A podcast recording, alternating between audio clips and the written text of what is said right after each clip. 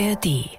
Im Labor beschäftigen wir uns mit der Frage, wie funktioniert die Photosynthese in der Natur. Wir nehmen die auseinander, studieren sie im Detail und dann wollen wir sie wieder zusammensetzen und neu bauen. Und neu bauen heißt für uns, dass wir die einzelnen natürlichen Bestandteile neu mischen, ein neues Optimum finden und dann mit Licht getrieben CO2 fixieren wollen. Das ist die Idee, dass man definierte Elemente hat und mit diesen dann, ja, wie wenn man Lego spielt, diese zusammenbasteln kann und das zu einem bestimmten Zeitpunkt dann auch so gut im Griff hat, dass man es wirklich vorhersagen kann, wie sich die Elemente dann verhalten, wenn man sie dann miteinander kombiniert. Der Traum der synthetischen Biologie ist aber tatsächlich schon der, dass man sagt, im Grunde äh, wäre die, sozusagen die ideale Welt wäre, wenn wir sozusagen wirklich so ein Repositorium von Proteinen hätten, da würde man sagen, jetzt ziehen wir das aus dem Schrank, das macht dieses, das andere ziehen wir aus dem Schrank, das macht dieses. Also das ist ja so, wie Technik funktioniert, ja. Also die Schaltungstechnik, ja, da weiß man, der Widerstand ist der Widerstand und wenn man den auf die Leitung macht, dann macht er das und fertig, ja.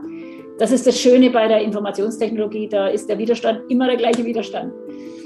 Aber das ist eben in der Biologie nicht so. Photosynthese aus dem Labor, Zellen neu zusammensetzen wie Lego-Bausteine, Genschaltkreise bauen. Das alles versteht man unter synthetischer Biologie. Das Ziel dieser jungen Wissenschaftsdisziplin, Organismen zu bauen, die sogar besser sind als das Original in der Natur. Synapsen. Synapsis. Ein Wissenschaftspodcast von NDR Info. Willkommen zu einer neuen Synapsenfolge. Ich bin Lucy Kluth. Diesen Podcast bekommt ihr alle zwei Wochen, immer freitags in der ARD Audiothek und überall, wo es Podcasts gibt. Biosprit aus Algen, Teppichfasern aus Bakterien oder auch leuchtende Bakterien, mit deren Hilfe Landminen aufgespürt werden können. Die Forschungsprojekte der synthetischen Biologie klingen hoffnungsvoll, mit Potenzial, dringende Probleme unserer Gesellschaft lösen zu können. Aber wie funktioniert das eigentlich, künstliche Organismen zu konstruieren? Und birgt das nicht auch Gefahren?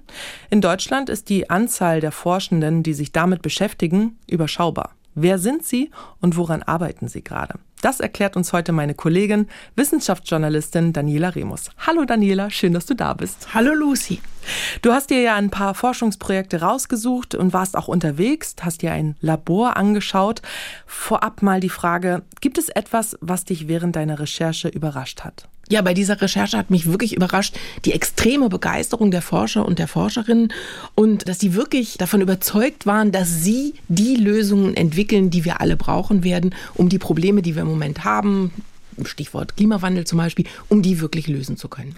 Gerade weil das ja so ein relativ junges Forschungsfeld ist und man davon ja auch nicht täglich irgendwo was liest, in der Zeitung oder im Radio hört, ist mein Eindruck, sollten wir mal ganz grundsätzlich anfangen. Also mhm. wirklich über den Ansatz sprechen. Was heißt synthetische Biologie? Ja, fangen wir wirklich bei dem Namen an. Also diesen Begriff Synthese, den, den kennen wir ja aus, aus verschiedenen Zusammenhängen, also zum Beispiel aus der Philosophie. Daher verstehen wir unter Synthese die Vereinigung verschiedener Elemente zu einem dann eben auch höheren Ganzen. Und aus der Chemie kennen wir diesen Begriff auch. Da werden Elemente zusammengemixt zu einer ganz neuen Verbindung, die es eben so in der Natur bis dahin nicht gegeben hat. Das ist dann das Synthetische. Und äh, genau das ist eben auch das, was die synthetische Biologie will. Sie will neue Kombinationen herstellen, lebendige mit den Mitteln eben der Biologie. Bei synthetisch denke ich aber auch sofort an etwas Künstliches, aber es wird eher was Altes neu zusammengesetzt. Ja, das Ziel ist tatsächlich wirklich etwas ganz Neues zu schaffen, herzustellen, zu machen. Also nur Vorhandenes wirklich neu zu arrangieren, das wäre zu wenig. Also das ist das, was zum Teil zum Beispiel in der Gentechnik passiert. Die wollen tatsächlich, diejenigen, die sich damit befassen, Zellen ganz neu gestalten oder gleich eben auch neue Lebewesen herstellen, Bakterien zum Beispiel mit ganz neuen Eigenschaften auszustatten. Und der Gedanke dahinter, die Idee ist, dass äh, man einzelne biologische Bestandteile tatsächlich nutzen kann, wie so Lego-Bausteine, dass man die so zusammensetzen kann, wie man meint, dass es Sinn macht oder mhm. dem angestrebten Ziel eben dient. Und manche Forschenden sagen, das ist auch gar nichts Besonderes, dass sie das jetzt in der Biologie machen wollen. Schließlich hätte man das ja in den anderen Naturwissenschaften auch schon gemacht, Chemie und Physik Das sind ja dann die Beispiele, die da genannt werden. Und jetzt sei eben auch die Biologie dran. Die habe viel zu lange sich sozusagen darauf beschränkt, einfach nur zu beschreiben. Jetzt müsste die eben auch mal wirklich selber herstellen und neu zusammensetzen. Und in der Chemie zum Beispiel das kennen wir ja auch alle, die ganzen Kunststoffe, die wir benutzen, mhm. ob jetzt Trinkflaschen, Tüten, was auch immer, ähm, oder auch Arzneimittel, das sind ja eben alles äh, Substanzen, Stoffe, die Ergebnis von solchen Synthese Arbeiten sind. Und deshalb äh, sind die Forschenden eben auch so hoffnungsvoll und sagen, da kann richtig viel draus erwachsen. Und ich habe mit einem Forschenden geredet, der wirklich für Deutschland eine ganz besondere Rolle inne hat. Das ist Tobias Erb, der ist Direktor des Max-Planck-Instituts in Marburg. Das ist das Max-Planck-Institut für terrestrische Mikrobiologie. Den habe ich besucht und der ist wirklich einer der wenigen Pioniere in Deutschland, die eben arbeiten zu synthetischer Biologie und da schon ziemlich weit sind. Und ich habe ihn gebeten, mir mal ganz grundlegend zu erklären, was er denn unter synthetischer Biologie versteht. Und er hat mir dann auch erzählt, was ihn und warum ihn dieser Ansatz so fasziniert. Ja, es klingt komisch, synthetische Biologie. Es geht einfach darum, vielleicht das zu bauen, was die Natur nicht erfunden hat. Das ist so der Ansatz, durch das Bauen verstehen, das kennen wir selbst. Die eine Sache ist ja, etwas auseinanderzunehmen. Als Kind habe ich Spielzeug auseinandergenommen, Wecker auseinandergenommen. Aber mal so einen Wecker selbst zu bauen, eine Maschine selbst zu bauen, das ist eine ganz andere Herausforderung. Und erst dann weiß ich, dass ich was verstanden habe. Und was wir in der Biologie gemacht haben, sehr lange, ist eben, Organismen auseinanderzunehmen, mikrobielle Zellen im Mikroskop anzuschauen, ihnen Gene wegzunehmen und dann zu schauen, was passiert mit dem System. Jetzt mache ich das Umgekehrte, ich baue mal so eine Zelle von Grunde auf neu auf. Und das ist spannend, wenn man nicht weiß, was einem erwartet und wenn man auch nicht weiß, woran man scheitert. Also ein interdisziplinäres Fach ist das. Mhm. Das machen nicht nur die Biologen, sondern eben auch Chemiker, Programmierer, Ingenieurwissenschaftler. Die arbeiten eben tatsächlich alle auf diesem Feld der synthetischen Biologie zusammen. Und was liefern Informatik und Ingenieurswissenschaft da genau? Unterschiedlich. Also die Informatiker, die entwerfen zum Beispiel am Computer so Schaltpläne, als würden sie ein physikalisches neues Gerät entwickeln wollen. Am Computer designen die dann solche idealen Abläufe. Also wenn man die Zelle so und so zusammensetzen würde, wenn man die Kanäle dahin baut und den Kanal stattdessen nach vorne holt, dann rechnen die das eben durch, was es eigentlich ergeben müsste. Mhm. Und dann ist es eben die Aufgabe der Biologen zum Beispiel, das dann als so ein Versuch wirklich nachzubauen. Also insofern ist das da eine Zusammenarbeit. Und äh, die Idee dahinter ist aber wirklich eben genau, wie man das in den Ingenieurwissenschaften kann, diese biologischen Systeme in einzelne super Mini-Elemente zu zerlegen, dann zu verstehen, was haben die eigentlich für eine Funktion mhm. und dann eben zu gucken, kriegt man was Neues daraus. Also dieses Beispiel, was Tobias Erb eben gebracht hat mit diesem Wecker zum Beispiel oder mit dem mhm. Auto, also die Überlegung, dann kann ich aus dem Wecker eine Standuhr machen oder eine Taschenuhr oder so. Also natürlich allein aufgrund der Größenverhältnisse klingt das nicht sehr wahrscheinlich, dass das klappt, aber vom System her sozusagen, vom Denken dahinter. Und dann gucken die eben halt, wenn sie das dann selbst benutzen, also dann haben sie es eben neu zusammengebaut, dann gucken sie eben, funktioniert das tatsächlich so oder muss man etwas verändern, dann rechnen die Ingenieurwissenschaftler wieder aus oder die Informatiker. Dann fängt es wieder von vorne an. Und dann nochmal, genau, und dann ist das immer so ein Abgleich sozusagen zwischen Theorie und Praxis. Vielleicht kann man es irgendwie so ganz gut beschreiben. Naja, Technik hat ja auch oft was mit standardisierten Verfahren zu tun. Ja. Dass man da dann irgendwann hinkommt, dass man genau. ein Verfahren hat, das immer wieder funktioniert. Das ist das, was sie sich letztendlich wünschen würden, dass das möglich wäre, dass man diese biologischen Bestandteile, so wie es das zum Beispiel in der ähm, Medikamentenforschung gibt, da gibt es auch richtig wie Bibliotheken für mhm. einzelne Wirkstoffe und dass man das dann eben auch hätte mit biologischen Elementen, um neue Organismen so zusammenzusetzen. Ja. Kann man die dann so als Bioingenieure bezeichnen? Ja, könnte man schon. Also ist jetzt nicht so ein Begriff, den die für sich selbst äh, tatsächlich so nutzen, aber ja, klar. Ich finde, er macht das anschaulich. Mhm. Das klingt super ambitioniert, was die dort machen. Aber mit dieser Beschreibung wird natürlich auch verständlich, warum das noch eine recht junge Wissenschaft ist. Denn viel von dem Wissen, was die dafür brauchen, um ich sag mal, Neues zusammenzubasteln, mhm. also kleinste Zellbestandteile und Gene und so weiter, ist ja auch erst in den letzten 20 Jahren generiert worden. Ja, genau. Ganz wichtiges äh, Stichwort eben in dem Zusammenhang ist eben dieses Human Genome Project oder eben humanes Genom Entschlüsselungsprojekt. Anfang dieses Jahrhunderts, also Anfang des 21. Jahrhunderts, ist das ja überhaupt erst sozusagen vollendet worden und darauf spielst du ja wahrscheinlich an. Ne? Ja, das kam mir in den Kopf, weil wir beide haben ja auch schon mal darüber mhm. gesprochen in einem etwas anderen Zusammenhang, ja. nämlich in unserer Folge über die Genschere, der goldene Schnitt. Die ist übrigens auch noch online, kann man sich noch anhören. Da ging es um die Genschere. Das ist ja ein spezielles Verfahren, was tatsächlich auch äh, im Anschluss eben überhaupt erst an die Entschlüsselung des menschlichen Genoms möglich geworden ist. Also nochmal ganz kurz, Entschlüsselung des menschlichen Genoms bedeutet, ja. dass das menschliche Erbgut, wie das aufgebaut ist, wie das zusammengesetzt ist, aus wie vielen Genen überhaupt unser Erbgut zusammengesetzt ist, dass man das tatsächlich entschlüsselt hat. Also das konnte aufgeschrieben werden. Mhm. Was aber die große Enttäuschung damals war und bis heute eigentlich als Enttäuschung, muss man sagen, anhält, ist, dass davon die Forscher sich versprochen hatten, jetzt wissen sie, wie wir ticken jetzt kann man tatsächlich in unser Innerstes blicken.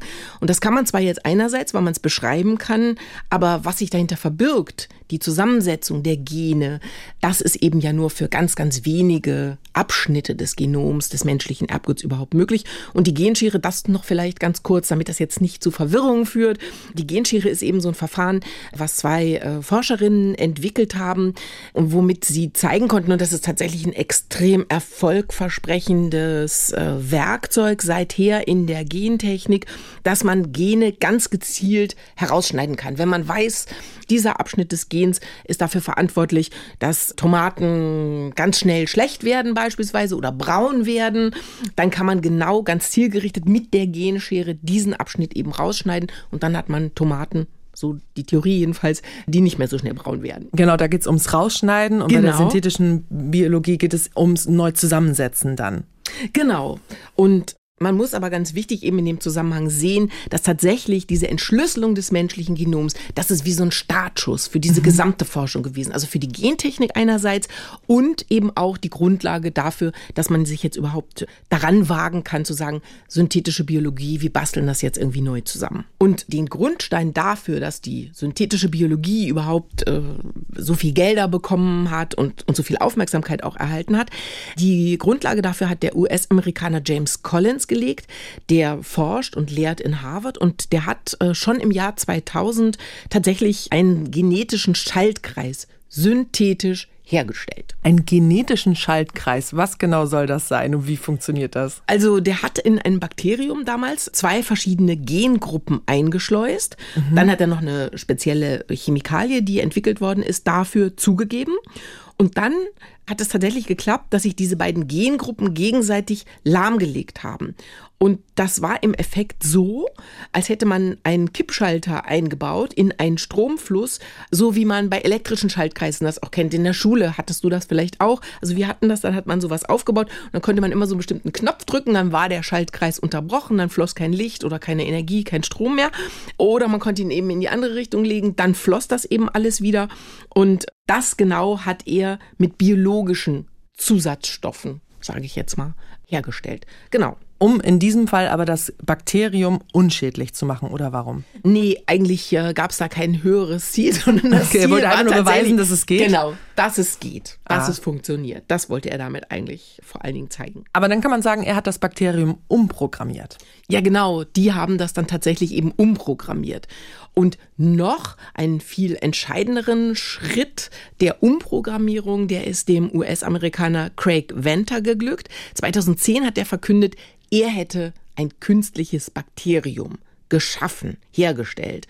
Und der hat das damals eben auch in den Medien wirklich sehr gut vermarktet und gesagt, er habe künstliches Leben geschaffen erschaffen. Ja, ich sehe die Überschrift vor Genau, Augen. das waren auch wirklich die Wahnsinnsschlagzeilen und alle sind natürlich drauf angesprungen und haben gesagt, Wahnsinn, wirklich künstliches Leben und dann natürlich sofort die Diskussion, spielt er Gott, wie wird es weitergehen und so weiter und so fort. Aber äh, wenn man mit den Forschenden darüber redet, dann sagen die alle, ja, das äh, war eine tolle Schlagzeile, alle sind draufgesprungen, aber das war es gar nicht.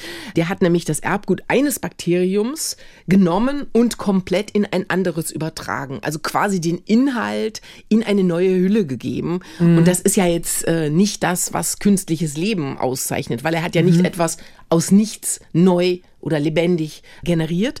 Aber was er damit natürlich geschafft hat mit dieser Aktion, der hat der synthetischen Biologie unglaubliche Beachtung verschafft in der Öffentlichkeit und ganz viele Investoren sind da eben auch drauf angesprungen und es gibt seitdem zumindest im angelsächsischen Sprachraum richtig viele Forschungsgelder dafür. Künstliches Leben, das bleibt natürlich hängen, weil mhm. das so mächtig klingt, weißt ja. du? Und auch wenn das mehr Marketing war, das, was ich jetzt bisher gehört habe, lässt mich doch ein bisschen aufhorchen, weil ist da doch was dran, denkt man sich. Also, ja. ne? Also kann man denn die komplette DNA eines Lebewesens synthetisch herstellen? Nee, bis jetzt natürlich überhaupt nicht. Noch nicht mal ansatzweise, möchte ich sagen. Aber ja, es wird daran gearbeitet. Also das mit dem künstlichen Leben war nicht nur eine mega Schlagzeile, sondern das ist schon etwas, was bestimmte Forschende auch immer wieder extrem bewegt, ja. Lass uns das später auf jeden Fall nochmal aufgreifen. Ja. Aber jetzt geht's erstmal nochmal weiter mit den Grundlagen. Mhm. Das Ganze fußt also auf den Ergebnissen der Genforschung. Inwiefern grenzt sich synthetische Biologie denn jetzt ganz genau von der Gentechnik ab? Das ist schwierig, das ist wirklich so eine Grauzone und das ist eben auch so ein Grenzgebiet, wo das manchmal gelingt und manchmal nicht so. Also das sind Methoden der Gentechnik, die genutzt werden für die synthetische Biologie.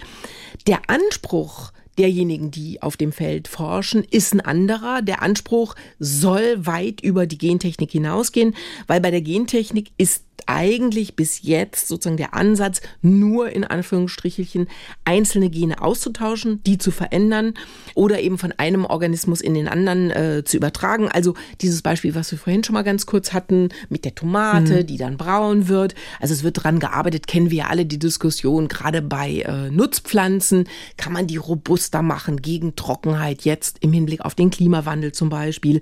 Oder kann man eben auch bestimmte Pflanzen wieder geschmackvoller machen. Also auch dieses Beispiel Tomaten, indem man bei den Wildpflanzen sich diese Geschmack abguckt und das Gen oder die Gene, von denen man weiß, dass die für den Geschmack, für die Intensität des Geschmacks zuständig sind, kann man die in diese gezüchteten Exemplare reinpflanzen mhm. sozusagen. Mhm. Das ist ganz runtergebrochen der Ansatz der Gentechnik. Und die synthetische Biologie, die will eben sehr viel weiter, weil die würden daran ansetzen und sagen, wir wollen überhaupt die Gene verändern, die für diesen Geschmack zum Beispiel zuständig sind. Mhm. Wir wollen mhm. es ermöglichen, dass die dieses Geschmackserlebnis noch intensivieren. Mhm. Also vom Anspruch her weit darüber hinausgehend kann man so zusammenhängen sagen, aber in der Praxis äh, ist das ganz oft noch nicht sehr viel weiter. Du hast ja mit Tobias Erb gesprochen, den wir ja schon gehört haben. Das ist ja so einer der wenigen Pioniere hier in Deutschland mhm. auf diesem Gebiet. Wie groß ist denn das Forschungsfeld hier in Deutschland? Also in Deutschland ist es nicht sehr groß, um nicht zu sagen extrem überschaubar. Die kennen sich wirklich alle persönlich. Und ähm, ja, es gibt auch äh, keine Investoren, die zum Beispiel bereit sind, auf diesem Forschungsfeld zu investieren. Private also das, Investoren, oder? Ja, genau. Ja. Also die wären ja nötig, um bestimmte Ausgründungen zum Beispiel, also so Startups wirklich zu finanzieren. Also mhm. das ist in Deutschland tatsächlich vor allen Dingen ein Feld der akademischen Forschung, also mhm. an den Max-Planck-Instituten beispielsweise, an den Universitäten gibt's auch so kleinere andere Forschungsgruppen. Aber damit das wirklich ein richtig wichtiges und großes Forschungsfeld würde, wäre es ja nötig, dass das dann aus dem akademischen Kontext rauskommt. Mhm. Also, dass es Startups gibt, dass Unternehmen Geld dafür bekommen. Das ist in Deutschland bis jetzt nicht der Fall. Und ich vermute mal, der Unterschied vor allen Dingen zu den angelsächsischen Ländern liegt darin, dass ja auch in Europa die ganze Gesetzgebung, was Gentechnik angeht, eine sehr, sehr viel rigidere, also sehr viel mhm. strengere ist. Und das betrifft natürlich dann auch solche Organismen, wenn man daran arbeitet arbeiten oder da mitarbeiten will. Und ich vermute mal, dass das der Hintergrund ist, warum das alles sehr überschaubar ist hier. Und Tobias Erb, was macht er denn genau? Ja, also Tobias Erb ist wirklich ein Vorreiter, muss man sagen. Sein Vorhaben ist es, künstliche Chloroplasten herzustellen und das ist ihm auch wirklich schon gelungen. Ja, du runzelst die Stirn. Künstliche Künstlich, Chloroplasten. Ja. Wie geht das? Genau. Ich ähm, erkläre aber nochmal ganz kurz erst äh, zur Erinnerung. Also Chloroplasten, das sind die Teile in den Pflanzenzellen, die die Photosynthese betreiben. Und Photosynthese, wir erinnern uns alle, wir hatten Bio in der Schule, heißt, dass Sonnenlicht, CO2 und Wasser umgewandelt werden in Sauerstoff und Glucose. Also in Energie, die wir alle brauchen, die existenziell ist für das Leben auf der Erde. Und Tobias Erb, der interessiert sich bei seinem Ansatz vor allem eben dafür, dass bei der Photosynthese es ja gelingt, CO2 zu binden mhm. aus der Atmosphäre. Und wir haben ja alle das Problem, also wir als Menschheit, wir haben viel, viel zu viel CO2 produziert und produzieren auch jetzt ja immer noch. Wir stoßen viel mehr CO2 aus, als die Natur aufnehmen oder binden kann. Und äh, Tobias Erb findet eben, dass diese Photosynthese doch eigentlich eine ganz tolle Methode ist oder sein könnte, wenn es gelänge, in Zukunft das mit der Photosynthese, also mit der CO2-Bindung, noch besser zu machen, als die Natur es schon macht. Also mhm. die Natur ist großartig, aber es wäre doch toll für die Probleme, die wir ja selber jeden Tag aufs Neue produzieren bzw. vergrößern, das sozusagen zu optimieren. Und deshalb möchte er eben tatsächlich künstliche Chloroplasten herstellen, die das mit der Photosynthese, mit dem Binden des CO2 noch intensiver, noch effektiver hinkriegen, als das in der Natur eben passiert. Also forscht er so an einer technischen Lösung gegen den Klimawandel. Ja, so muss man das wirklich sagen. Es gibt ja auch andere Ansätze mit den erneuerbaren Energien, mit Sparen, Änderung des Lebensstils und so. Und da ist er auch natürlich extrem bewusst und sagt, ja, ja, das müssen wir auch alles weiterverfolgen. Also man darf sich jetzt nicht zurücklehnen und sagen, ach ja, toll, die forschen da an diesen künstlichen Chloroplasten, das wird unser Problem lösen. So ist er überhaupt gar nicht äh, drauf. Aber er sagt, äh, das wird vermutlich alles nicht reichen. Und deshalb wäre es doch richtig cool, wenn es auch noch solche technischen Lösungen gäbe. Und das äh, vor allen Dingen eben möglichst schnell. Und ähm, er hat mir das auch nochmal ganz genau erklärt, warum er genau an diesem Aspekt ansetzt. Also was sind die Nachteile der natürlichen Photosynthese? Sie ist langsam. Sie ist langsam im CO2 aufnehmen und weiterverarbeiten. Und sie nimmt tatsächlich nur 5 bis 10 CO2-Moleküle pro Sekunde auf. Das ist relativ langsam und es wäre schöner, wenn man so einen zentralen Prozess hätte, der vielleicht ein Faktor 10 besser wäre. Und tatsächlich haben wir so einen gefunden, der heißt ECR da kann eben 100 CO2-Moleküle pro Sekunde nehmen. Und wenn ich um den rum jetzt eine Photosynthese aufbaue, werde ich im Prinzip zehnmal schneller als das, was die Natur momentan leisten kann. Das mhm. klingt erstmal beeindruckend, aber lass uns den Vorgang mal im Detail anschauen. Was ist das, was er gefunden hat? ECR. ECR ist ein Enzym. Also das hat ursprünglich überhaupt gar nichts mit Photosynthese zu tun. Das haben die Forscher in einem Bodenbakterium entdeckt. Und in diesem Bodenbakterium hat es eben auch nicht die Aufgabe, CO2 zu binden, mhm. sondern das Bakterium nutzt da dieses Enzym, um Essigsäure zu essen. Aha. Ja, das nutzt es eben zur Nahrung.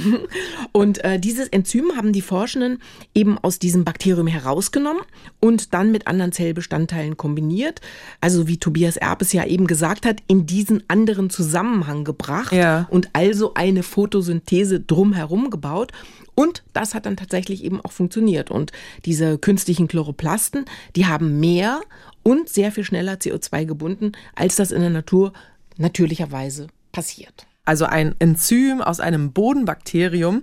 Sind sowas Zufallsfunde? Also hat man gezielt dieses Enzym gesucht und genommen, weil man dachte, das könnte für diesen Zweck passen? Oder probieren die einfach aus, alles, was ihnen in die Finger kommt, sozusagen und gucken einfach mal, ob es ja, funktioniert? Es läuft eben eher so ab. Es wird gesucht, es wird getestet, wird ausprobiert, funktioniert das eigentlich oder nicht? Und hier bei diesem ECR, da war es eben im Vorfeld auch nicht klar, ob das Enzym das tatsächlich so kann. Er hat jetzt etwas entwickelt, das effizienter ist als das Original. Aber was passiert dann mit dem CO2 eigentlich? Ja, das ist eine ganz, ganz wichtige Frage. Und auf die Beantwortung dieser Frage ist Tobias Erb wirklich auch extrem stolz, weil äh, nur das CO2 einzufangen, das, das reicht ja nicht. Mhm. Um unser Problem in den Griff zu bekommen, ist es ja mindestens genauso entscheidend, dass man das einlagert oder eben zu etwas anderem macht, was uns dann eben nützen äh, mhm. würde. Und deshalb haben sich auch die Marburger Forschenden gefragt, so was, was könnten wir denn eigentlich daraus machen? Was könnte nützlich sein? Und die haben deshalb eben, verfolgen die mit ihrer Forschung tatsächlich zwei Schritte. Also auf der einen Seite diese künstlichen Chloroplasten immer weiter zu optimieren, damit die immer mehr von diesem CO2 binden können. Und auf der anderen Seite aber eben auch suchen sie nach neuen Möglichkeiten, um das CO2 in unserem Sinne positiv zu nutzen. Letztendlich ist CO2 ein wunderbarer Rohstoff. Ja, das ist die Zukunft. Wenn Sie überspitzt formulieren, ist natürlich Erdöl ehemaliges Pflanzenmaterial, auch ehemaliges CO2. Und was wir bisher gemacht haben, ist dieses Erdöl zu nehmen, zu verbrennen. Aber es ist endlich. Ja? Und deswegen wäre unsere Vision, diesen Kreislauf zu schließen, CO2 direkt ins Produkt umzuwandeln und dann kann man es auch im ständigen Kreislauf regenerieren. Was wir auch machen müssen, wir haben viel zu viel CO2 in der Luft. Das heißt, wir müssen also das CO2 schneller einfangen und lagern können. Das ist, glaube ich, das, worum wir uns auch bemühen müssen, selbst wenn die 2 Grad oder 1,5 Grad Ziel, 2 Grad Ziel einhalten wollen, haben wir trotzdem noch für hunderte von Jahren zu viel CO2 in der Luft. Und da muss eben auch ein guter Weg gefunden werden und die künstliche Photosynthese könnte ein Teil dazu beitragen, dieses CO2, was jetzt schon überschüssig ist, besser einzufangen. Ja, und wie will er das machen? Weil das klingt jetzt theoretisch alles gut und logisch, aber wie sieht es in der Praxis aus? Also es ist ihm gelungen und seinem Team, diese künstlichen Chloroplasten zu bauen. Und es ist auch tatsächlich gelungen, dass die das CO2 sehr viel effizienter gebunden haben, als natürliche Chloroplasten das tun. Und das Ganze eben auch extrem viel schneller. Aber was für ein Produkt könnte dann aus dem gebundenen CO2 dann gemacht werden? Ganz konkret. Ja, die haben zwei Ansätze, die sie da verfolgen. Das eine ist, dass sie so Antibiotika-ähnliche Wirkstoffe tatsächlich damit zumindest in Ansätzen schon mal haben herstellen können. Und der zweite Ansatz, der ist schon sehr viel weiter gediehen. Da ist es ihnen gelungen, aus dem CO2 Duftstoff zu machen. Mhm. Also Tobias Erb hat mir zum Beispiel erzählt, dass die so einen Duftstoff haben herstellen können. Da hat es so nach Limone oder nach Zitrone geduftet. Aber das ist jetzt noch nicht so weit, dass das tatsächlich in der Kosmetik oder in so Drogerieprodukten schon eingesetzt werden könnte. Es war erstmal nur ein Versuch, um zu gucken, ob das tatsächlich funktioniert. Und es hat funktioniert. Aber was man wirklich sagen muss, das klingt jetzt alles irgendwie toll und ich fand das auch alles enorm begeisternd, was ich da gesehen und gehört habe. Aber das alles ist bis jetzt wirklich nur im Labor gelungen, also in einem ganz, ganz kleinen Maßstab mhm. und das auch alles nur für einen begrenzten Zeitraum. Also nämlich ungefähr zwei Stunden lang haben diese künstlichen Chloroplasten so. nur gearbeitet. Also Tobias Erb äh, sagt eben auch von Massenproduktion und von einer wirklichen Lösung, von einer greifbar nahen Lösung unserer Probleme sind die Forschenden noch ziemlich weit entfernt. Die Prozesse müssen eben bis dahin alle noch ganz deutlich optimiert werden. Das eine ist natürlich im Reagenzglas äh, CO2 zu fixieren, all diese Enzyme zusammen zu haben, so ein Stoffwechsel praktisch außerhalb der Zelle. Das ist natürlich wissenschaftlich spannend. Es ist auch für uns äh, aus dem chemischen Blick raus spannend, wie man das machen kann, was die Prinzipien sind. Aber natürlich kann man das nicht unbedingt momentan skalieren. Also damit können wir jetzt nicht im Großmaßstab arbeiten. Was wir machen können, ist diese Lösung und ähnliche Lösungen teilweise zurücktransportieren in lebende Zellen und können schauen, wie verhalten sich dort drin. Können sie Zellen helfen, mehr CO2 zu fixieren? Und das ist das, woran wir auch arbeiten. Das ist sozusagen die Transplantation zurück in einen lebenden Organismus. Von welchem Organismus spricht er hier? Ja, im Moment forschen die Wissenschaftler in Marburg an Mini-Algen, die man quasi mit dem bloßen Auge kaum erkennen kann. Das sind die lebenden Organismen, an denen das getestet wird. Und die konnte ich auch tatsächlich sehen. Ich habe nämlich Tobias Erb in Marburg besucht mhm. und er hat mich dort durch die Labore geführt, hat mir diese ganzen Räume voller Maschinen, automatisierter Schüttler und was es da alles gibt, es ist irgendwie Wahnsinn. Die hat er mir alle gezeigt. Das läuft ja heutzutage zu einem ganz, ganz großen Teil eben mittlerweile vollautomatisch die ganze Forschung und wird nicht mehr händisch von den einzelnen Wissenschaftlerinnen und Wissenschaftlern durchgeführt. Ja, hier sieht man so, Sie sehen schon, diese Platten haben Sie vorhin gesehen, Roboter überimpft. Ja, das sind ein paar Mikroalgen, die hier wachsen auf diesen 96 äh, Well-Platten. Ja, ja, das sind so kleine durchsichtige Plastikkästchen, die sind ungefähr so groß wie zwei Smartphones, wenn du die nebeneinander legst. In denen sind 96 kleine, coolen Vertiefungen und in denen leben diese Mikroalgen, ähm, so dass du eben, das ist das Gute, du kannst eben mit diesen Wellplatten, da siehst du mit dem bloßen Auge quasi nichts mhm. und du kannst schon gar nicht mit dem bloßen Auge kontrollieren, ob diese Experimente, die die mit denen machen, also künstliche Chloroplasten, funktioniert das, binden die tatsächlich das CO2? Das kannst du da überhaupt gar nicht sehen und diese ganzen Räumlichkeiten dort mit diesen äh, ganzen Maschinen, wo alles vollautomatisch abläuft, das ist natürlich super, weil da kannst du mit diesen Wellplatten hunderte von Experimenten parallel ab laufen lassen. Das wird alles robotisch sozusagen durchgeführt. Die kriegen dann eben äh, Tropfen für Tropfen die Nährflüssigkeiten, ähm, die werden geschüttelt, ähm, dann musst du die halt händisch rausnehmen, in irgendwelche Kühlschränke packen und so. Aber es ist wirklich äh, so, dass die Menschen da nicht mehr so wahnsinnig viel machen müssen, dass sie sozusagen diese Roboter laufen lassen, um zu gucken, funktioniert das irgendwie mit diesen ganzen Versuchen. Also nicht mehr mit Hand und Pipette. Nee, überhaupt nicht mehr. Das siehst du dann nicht mehr.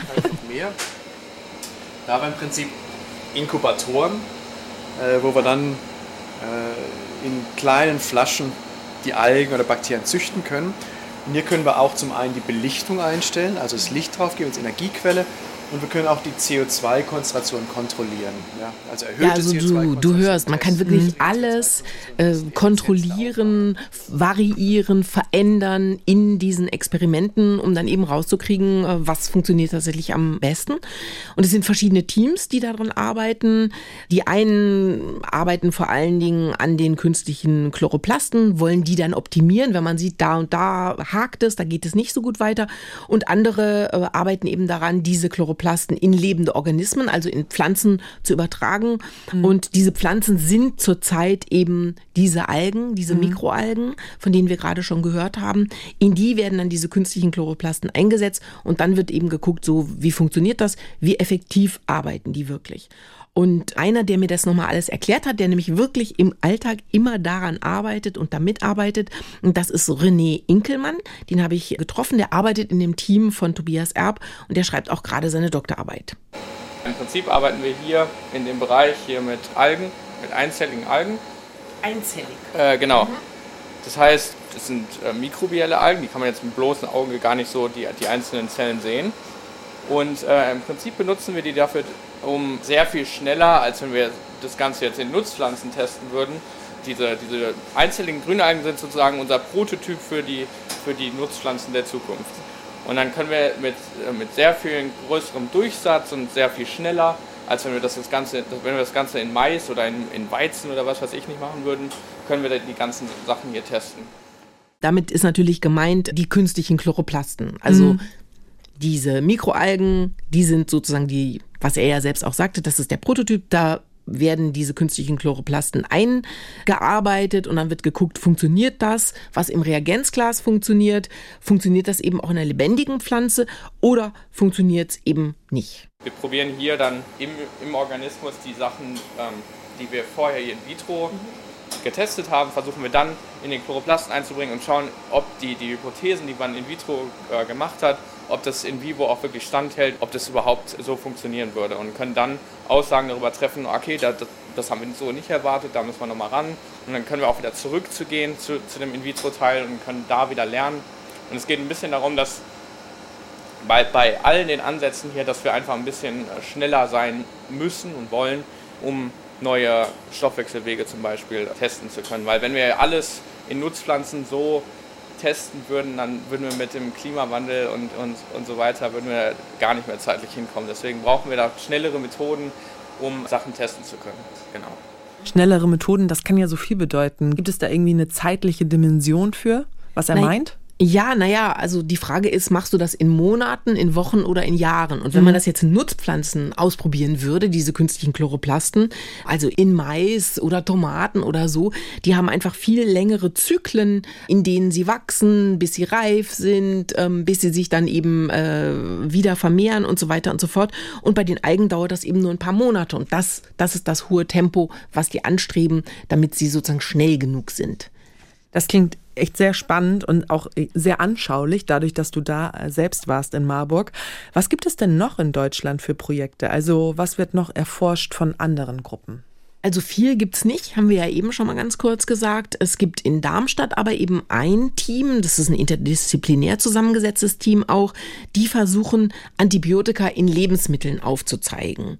Die versuchen so Tests zu entwickeln, damit jeder für sich zu Hause dann in Zukunft wird eben Antibiotika in Lebensmitteln nachweisen können, weil es ja eben viel Antibiotika durch die Tiermast und so weiter eben auch in den Lebensmitteln ist. Das ist zum Beispiel deren Ansatz.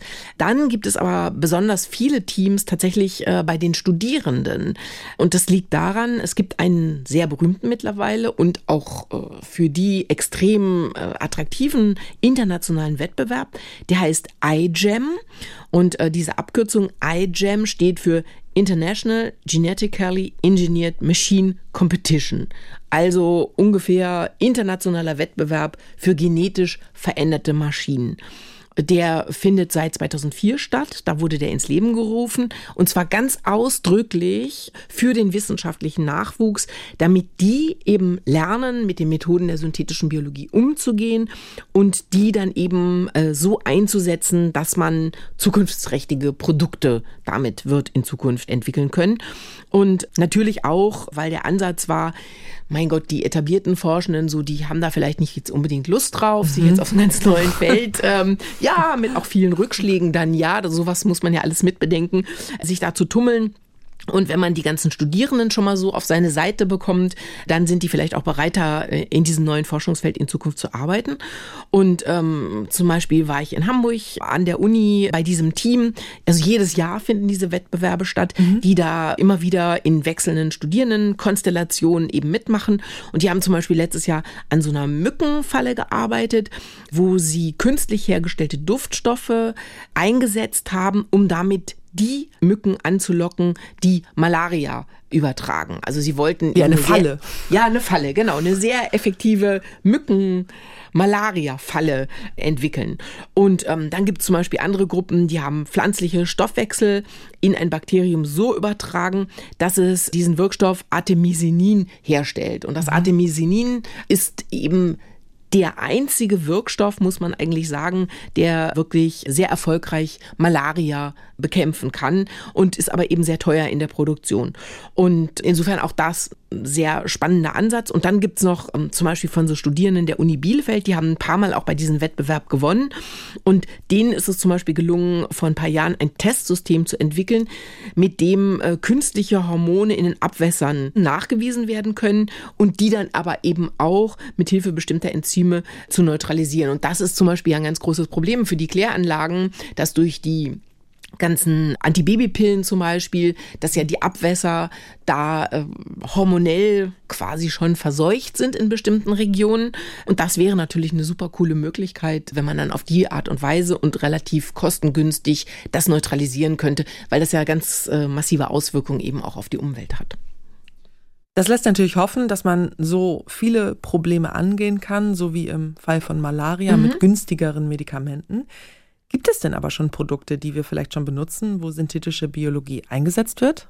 Ja, es gibt zum Beispiel ähm, in manchen Waschmitteln schon Tenside, das sind die Weißmacher ja. in den Waschmitteln, die eben von Bakterien hergestellt worden sind, die mit synthetischer Biologie bereits verändert äh, worden sind, um eben diese Tenside herzustellen. Und es gibt zum Beispiel auch einige Parfumfirmen, die auf Duftstoffe zurückgreifen, die eben nicht aus der Natur gewonnen worden sind, sondern die durch synthetische Biologie hergestellt worden sind. Und es gibt zum Beispiel auch in den USA schon ein Eis mit Vanillearoma, das 2014 eben durch synthetische Biologie, also das Vanillearoma, hergestellt worden ist. Es ist jetzt mal kein großes gesellschaftliches Problem, das dank synthetischer Biologie gelöst wird. Ich frage mich wirklich, warum braucht man Vanilleeis, also Vanillearoma aus synthetischer Biologie? Was ist der Vorteil daran? Ich glaube ganz einfach, das ist eine Kostenfrage. Und die Lebensmittelindustrie, die arbeitet wirklich äh, sehr interessiert daran, diese Erkenntnisse aus der synthetischen Biologie zu nutzen mhm. und in ihrem Bereich auch einzusetzen. Also es gibt zum Beispiel äh, synthetisch veränderte Hefe, die ist ebenfalls in den USA sogar auf dem Markt bereits, also schon zugelassen Aha. worden. Zuckerfreie Süße, das ist das dann geworden, die synthetisch veränderte Hefe. Und es gibt zum Beispiel auch vegane Milch, die soll tatsächlich wie Kuhmilch schmecken, nicht wie Soja oder irgendwas oder Hafer oder so, sondern wie Kuhmilch. Mhm. Und ähm, die ist auch mit Hilfe der synthetischen Biologie aus Hefe hergestellt worden, also aus veränderter Hefe. Und in Deutschland gibt es zum Beispiel auch ein Startup in Berlin, die bereits äh, veganen Käse produzieren und auch auf den Markt gebracht haben, der mit Hilfe eben der synthetischen Biologie hergestellt worden ist. Und es wird auch an künstlichen Fleisch- und äh, Fischprodukten gearbeitet. Die sind in den USA angeblich bereits kurz vor der Zulassung. Und das ist wirklich ein wachsender Markt. Und ich denke, da ist wirklich der Hauptaspekt der, dass das kostengünstig ist und äh, dass du damit eben auch viele Probleme, die wir durch die herkömmliche Landwirtschaft, so wie sie ja. betrieben wird, diese industrielle Landwirtschaft, dass wir viele dieser Probleme in den Griff bekommen Aber es geht vor allen Dingen auch einfach um sehr günstige Produktion und deshalb ist die Lebensmittelindustrie daran äh, so interessiert. Aber lasst uns mal von diesen praktischen äh, Nutzungsmöglichkeiten nochmal weggehen, weil es gibt nämlich noch einen anderen Ansatz, viel grundlegender, den finde ich persönlich wirklich mega spannend auch. Den verfolgt die Biophysikerin Petra Schwille, arbeitet am Max-Planck-Institut für Biochemie in Martinsried, das ist äh, bei München. Und ähm, sie will keine praktischen Anwendungen mit Hilfe der synthetischen Biologie ähm, generieren, sondern sie will wirklich eine ganz, ganz zentrale Frage der Menschheit mit ihren Forschungen, so hofft sie, irgendwann beantworten. Ich möchte verstehen, was Leben ist und wie es zu Leben kommt. Und das kann ich nur, indem ich sozusagen es minimalisiere, in, äh, versuche jetzt sozusagen auf die, auf die einfachste Form zurückzuführen. Und das ist, das ist unser Projekt. Viele haben vielleicht eine vage Vorstellung. Kannst du trotzdem noch mal erklären, was genau eine Urzelle ist? Also wenn das klappen würde, dann wäre die Urzelle wirklich ein ganz neues biologisches System. Also die würde funktionieren, leben wie eine natürliche Zelle. Sie würde sich teilen, sie hätte einen eigenen Stoffwechsel und würde sozusagen all das aufweisen, was man in natürlichen Zellen äh, findet, aber eben aus künstlich hergestellten Einzelteilen zusammengesetzt. Und das ist wirklich möglich? Naja, also ob das jemals gelingen äh, sollte, das ist natürlich fraglich. Also auch Petra Schwille ist das bis jetzt noch nicht geglückt. Aber diese grundlegende Herangehensweise, die könnte doch eben auf jeden Fall dazu beitragen, so die Biophysikerin, davon ist sie überzeugt, äh, zu erklären, wie aus nichts etwas hat werden können bei der Entstehung der Welt. Das ist ja so eine Urfrage, die ganz viele Forschende bewegt. In einer ganz bestimmten Weise muss man Moleküle zusammenbringen und dann entsteht was Neues.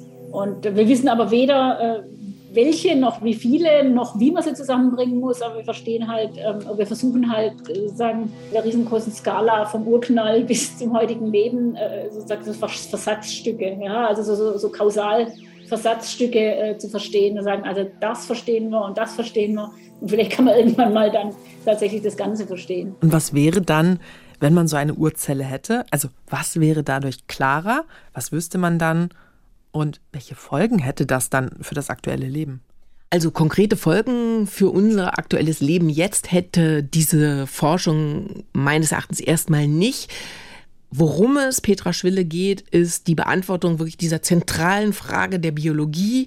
Was zeichnet eigentlich Leben aus? Also warum entsteht Leben? Wie entsteht es?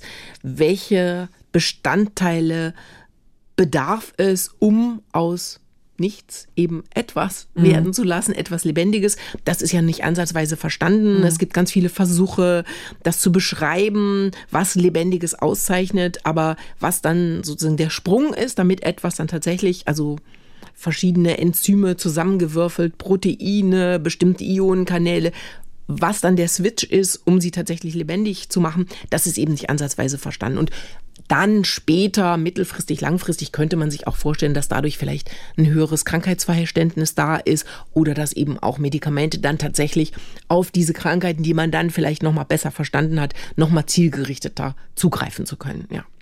Wie muss ich mir denn die Herangehensweise der Forschenden vorstellen? Also, wenn man aus nichts etwas machen will, so wie du es gerade gesagt hast, wie geht man daran? Probiert man einfach aus? Kombiniert man? Hofft man auf den Zufall? Wie machen die das? Also im Detail weiß ich es natürlich auch nicht, weil ich nicht mit denen im Labor sitze. Aber es ist ja Wissen vorhanden über bestimmte Grundbestandteile biologischer, lebendiger Zellen. Und sie versuchen herauszufinden, welche dieser Bestandteile wirklich existenziell sind mhm. und welche verzichtbar sind. Und insofern ist das schon so eine Trial-and-Error-Geschichte. Ja. Also immer wieder zu probieren und zu gucken und wenn das so nicht funktioniert, dann nochmal was anderes auszuprobieren. Ja so ein bisschen die Nadel im Heuhaufen, weißt du? Es ja, gibt extrem, ja einfach so, klar. also weil es gibt ja wirklich viele Infos äh, über Zellen und alles, aber da die richtige Kombination zu finden, um eine Urzelle zu bauen, Genau, das ist die entscheidende Frage. Und bis jetzt hat das nicht geklappt. Also ja, wie weit jetzt, sind Sie denn gekommen? Ja, wie, es ist noch überhaupt nicht gelungen. Was aber tatsächlich äh, schon geklappt hat, was Sie haben zeigen können, dass so ganz, ganz rudimentäre, sich selbst organisierende kleinste Einheiten, dass Sie die haben bereits herstellen können. Und das bedeutet, also dieses Selbstorganisieren, das klingt so ein bisschen merkwürdig vielleicht, kann man sich vielleicht nicht so ganz vorstellen, ja. was das bedeutet. Aber das bedeutet, dass man eben, worüber wir gerade eben gesprochen haben, dass man bestimmte Ingredienzien zusammenpackt, also bestimmte Proteine, bestimmte Zellbestandteile, von denen man meint, ah, die sind wichtig. Und dann guckt man zu, wartet ab und dann stellt man fest, dass die sich tatsächlich von sich aus, ohne dass zum Beispiel von außen noch bestimmte Nährstoffe oder ähnliches hinzugegeben werden müssen, dass die sich dann zu einem Gewebe organisieren mhm. und daraus so eine Art ja, Substanz entsteht, die tatsächlich von selbst zu so etwas wie so eine Art Mini-Gewebe zusammenwächst. Und das ist zwar nicht dann das, was man jetzt biologisch betrachtet als lebendig bezeichnen würde. Aber es weist doch so ein bisschen in diese Richtung. Und die arbeiten eben daran, dass diese Kriterien des Lebendigen, also Zellteilung, Vermehrung, Stoffwechsel, Wachstum und so, dass das alles in Zukunft tatsächlich von diesen sich selbst organisierenden kleinsten Einheiten auch äh, aufgegriffen und ähm, tatsächlich umgesetzt werden kann. Also diese selbstorganisierenden Systeme, die sind schon, denke ich, sehr nah dran an dem Punkt, wo man sagt, okay, man versteht wirklich alles äh, quantitativ. Also man kann wirklich die, man kann die Moleküle zählen, man kann die Umgebungsbedingungen, man kennt alles und trotzdem machen die was irgendwie, das, das nach, nach Selbstorganisation aussieht. Und das ist natürlich irgendwie toll. Also irgendwie sind wir jetzt ja an dem Punkt, wo wir vorhin schon mal kurz waren, nämlich ja, kann man künstliches Leben im Labor herstellen, weißt du? Mhm. Und ich hatte es ja vorhin schon gesagt, dass ich denke, das birgt doch auch irgendwie Probleme, weil man kann ja eigentlich nicht so viel voraussehen, weißt du? Wie entwickelt sich dieses Leben dann weiter? Ja, das ist ganz wichtiger äh, Punkt und Petra Schwille ähm, ist da wirklich auch enorm äh, reflektiert und distanziert auch im Hinblick auf, auf die Möglichkeiten oder auf die ethischen Begrenzungen ähm, ihrer Forschungsarbeit. Und das ist ja wichtig, weil, was du gerade gesagt hast, also zur Definition von Lebendigkeit gehört ja eben auch, dass sich etwas vermehren kann. Und wenn jetzt diese kleinsten, sich selbst organisierenden Systeme, also diese, sagen wir mal, das werden irgendwann künstliche Zellen, das gelingt den Forschenden, die herzustellen, wenn die sich dann weiterentwickeln würden, würden sie das Labor verlassen, warum auch immer, das ist mhm. ja mal möglich, das ist eben nicht vorauszusehen. Und insofern haben wir natürlich sofort dann die Folgefrage, welches Leben sollte denn dann künstlich hergestellt werden? Also was würden wir uns wünschen? Und wenn das möglich wäre, wer sollte denn dann entscheiden, wer welchen Zugriff darauf bekommt. Also da hast du ja einen Rattenschwanz von Fragen und Problemen und enorm wichtigen ähm, Themen, die damit äh, verknüpft sind, die man dann auf jeden Fall bedenken und eben auch klären und dafür eben Regulationen international ja am besten auch und verbindlich klären müsste. Also ich sehe das auch sozusagen mit einem großen Fragezeichen. Ich habe natürlich die Petra Schwille auch dazu gefragt und habe auch gesagt, na ja, hm, ist das nicht so ein bisschen, äh, dass sie an der Büchse der Pandora arbeiten und an der Deckelöffnung sozusagen. Mhm. Aber sie sagt, nee, äh, das hält sie für unbegründet. Also erstens mal, ihre Forschung, die steckt noch so in den Kinderschuhen. Das ist noch überhaupt nicht absehbar, dass das irgendwann gelingen wird. Und dann aber auch noch aus einem ganz anderen Grund. Wenn wir was herstellen wollten, was die Menschheit auslöscht, dann brauchen wir da keine synthetische Biologie. Also das bekannte Leben ist äh, so bedrohlich für uns, dass man eigentlich nur zwei, drei Schrauben drehen muss. Biologische Waffen sind, die gibt's. Trotzdem muss man sich ja auch mit den potenziellen Gefahren auseinandersetzen und sich solche Fragen ja auch stellen. Man kann ja nicht einfach sagen, das dauert noch Jahre. Ja, das sehe ich genauso. Also das ist äh, so ein hohes Tempo, was die Forschung im Moment in diesen ganzen Bereichen hat. Sowohl bei der Gentechnik, aber jetzt auch bei der synthetischen Biologie und in diesen ganzen Grenzregionen. Das geht ja wirklich in einem Wahnsinnstempo da im Moment voran. Es gibt ja eben auch schon künstliche Embryoide zum Beispiel. Mhm. Also Embryonen, die künstlich hergestellt werden, sowohl von Mäusen, von Affen, aber es hat das auch schon mit menschlichen Zellen gegeben. Also da sieht man ja, das ist jetzt nicht mehr extrem weite Zukunftsmusik. Und wenn man diesen Ansatz von den Forschenden ernst nimmt, also wirklich künstliche biologische Systeme herstellen zu wollen, dann muss man sich natürlich eben auch fragen, ja, eines Tages wird es dann vielleicht möglich sein, tatsächlich künstliche Lebewesen im Labor zu züchten oder vielleicht eben auch künstliche Menschen. Und ähm, was machen wir dann? Also wer entscheidet dann, was wir mit denen machen? Was haben die für Rechte zum Beispiel? Und dann kann man natürlich auch noch die Frage, das ist die Frage, die das FBI vor allen Dingen umgetrieben hat, vor einigen Jahren. Da sind die nämlich zu mehreren dieser Kongresse gereist von den synthetischen Biologen mhm. weltweit, weil sie wissen wollten, wie gefährlich oder wie groß ist das Gefahrenpotenzial, dass aus solchen speziell designten synthetischen Zellen, dass man da tatsächlich tatsächlich besonders potente Biowaffen züchten könnte. Und wenn nicht heute, dann vielleicht in ihrer Zukunft. Also da haben die sich wirklich so ein bisschen wissenschaftlichen Input geholt. Die haben das Thema auf dem Radar. Ja, aber um so. Ja, um Missbrauch zu verhindern, was wird denn dafür getan? Also gibt es zum Beispiel Meldepflichten oder gemeinsame Regeln, die sich die Forschenden auferlegt haben? Also die Wissenschaftscommunity, die mit denen ich habe sprechen können, die nehmen diese Fragen, diese ethischen Fragen und diese Probleme wirklich sehr, sehr ernst. Und die reden eben eben auch darüber und sagen, wir müssen darüber sprechen, was möglicher Missbrauch sein könnte.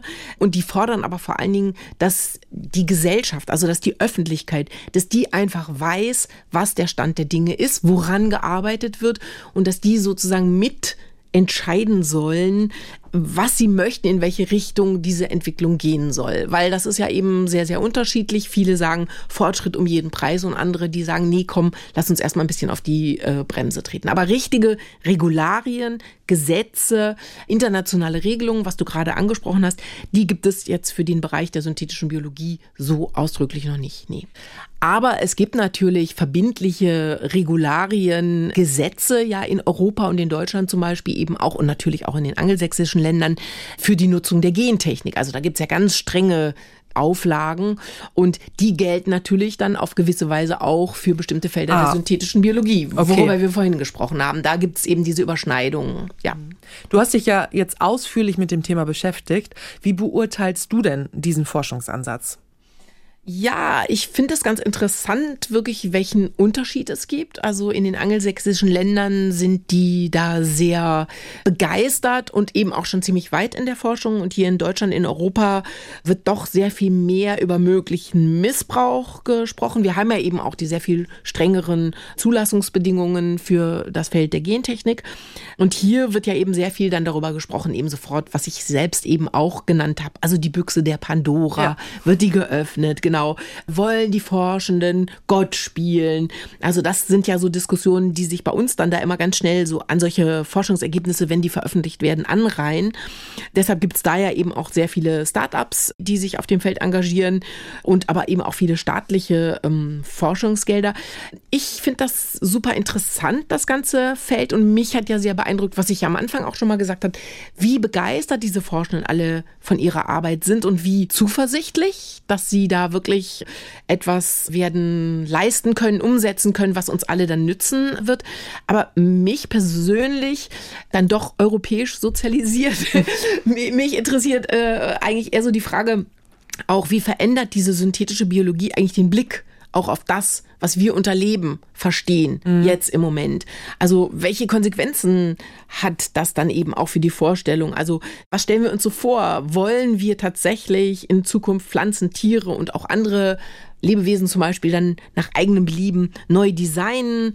Das sind so Fragen, die mich interessieren. Und deshalb habe ich eben auch ähm, mit einem Medizinethiker gesprochen, der sich ähm, mit diesen Fragen äh, intensiv beschäftigt. Das ist Professor Giovanni Maio, der ist äh, an der Universität Freiburg und der beschäftigt sich eben auch viel mit diesen Fragen, ob durch diese Forschung sich zum Beispiel die im Moment für uns noch relativ verbindliche Unterscheidung zwischen künstlich und natürlich, mhm. ob die sich damit vielleicht eben auch auflösen. Und er fragt sich eben, ob dieser doch sehr technikzentrierte Zugriff, was der sonst noch an weitreichenden Folgen eben für unser aller Leben haben könnte. Wenn es um das Herstellen geht, dann können wir natürlich fragen, was wollen wir produzieren?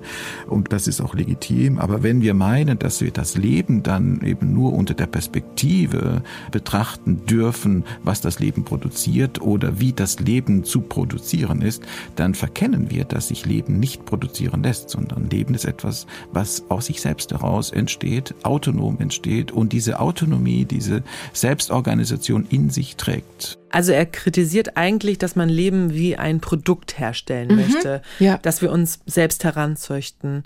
Was ist daran falsch? Naja, er sagt, damit reduziert man Leben oder Organismen, Körper auf so eine ausschließlich mechanistische Betrachtung.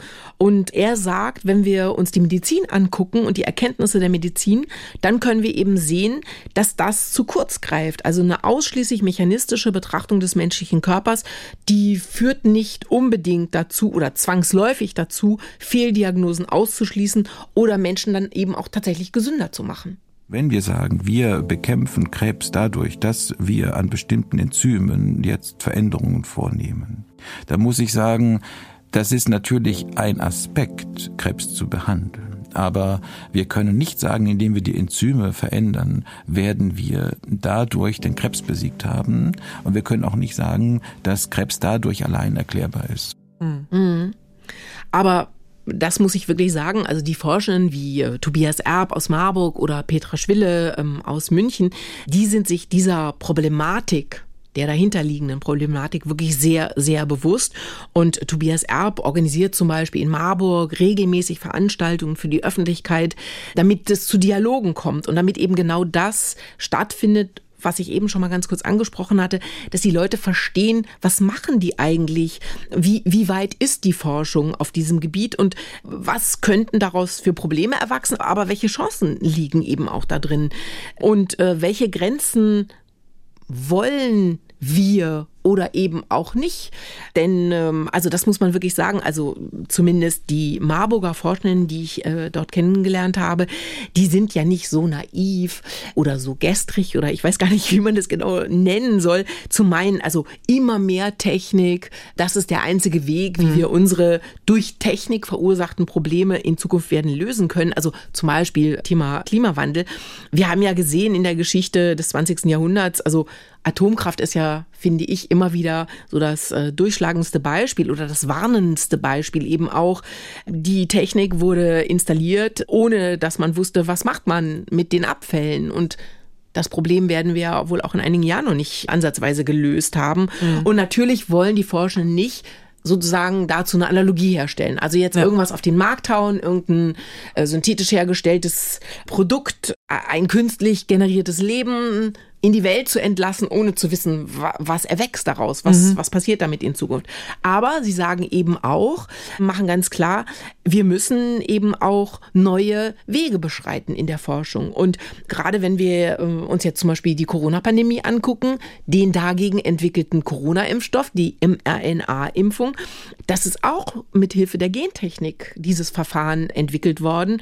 Und wenn daran nicht gearbeitet worden wäre in den letzten 20 Jahren, hätten wir den Impfstoff, diesen extrem potenten Impfstoff in der kurzen Zeit nicht bekommen und wir hätten sehr, sehr viel mehr Tote und sehr viel mehr schwerstkranke Menschen dann in der Pandemie erleben müssen.